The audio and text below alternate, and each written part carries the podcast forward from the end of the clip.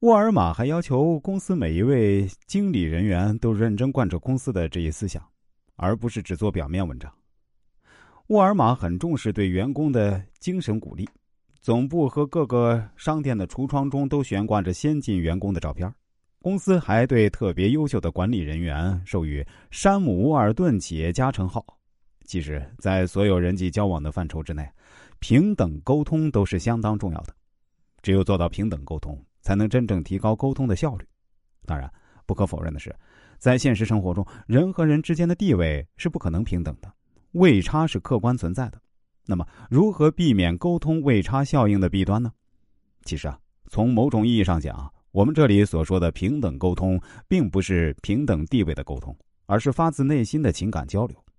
有修养的人会以平常心对待他人，语言表现得体，真诚用心对待朋友。他人也会以相同的心意回报，也就是说，如果不能实现地位上的绝对平等，在沟通的过程中，我们可以在思想上放下架子，从心理上实现平等沟通。比如，大人与孩子交流，官员与百姓交流，都要善于放下家长和首长的架势，沟通才能顺畅。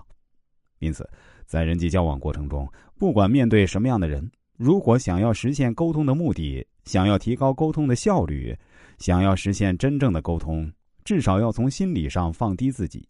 尽量让沟通的双方保持在一个相对平等的基础上，这样才能避免沟通位差效应的弊端。说一下我心里感悟：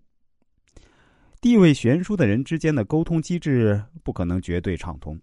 没有平等就没有真正的交流和沟通，在人际沟通的过程中。想要取得良好的沟通效果，提高沟通效率，必须尽可能使双方处在一个平等的位置上，否则就不可能实现真正的沟通。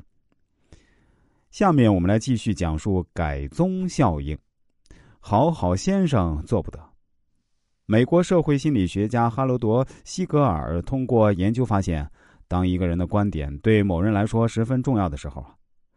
如果他能用这个观点使得一个反对者改变其原有意见而和他的观点一致，那么他更倾向于喜欢那个反对者，而不是一个从始至终的同意者。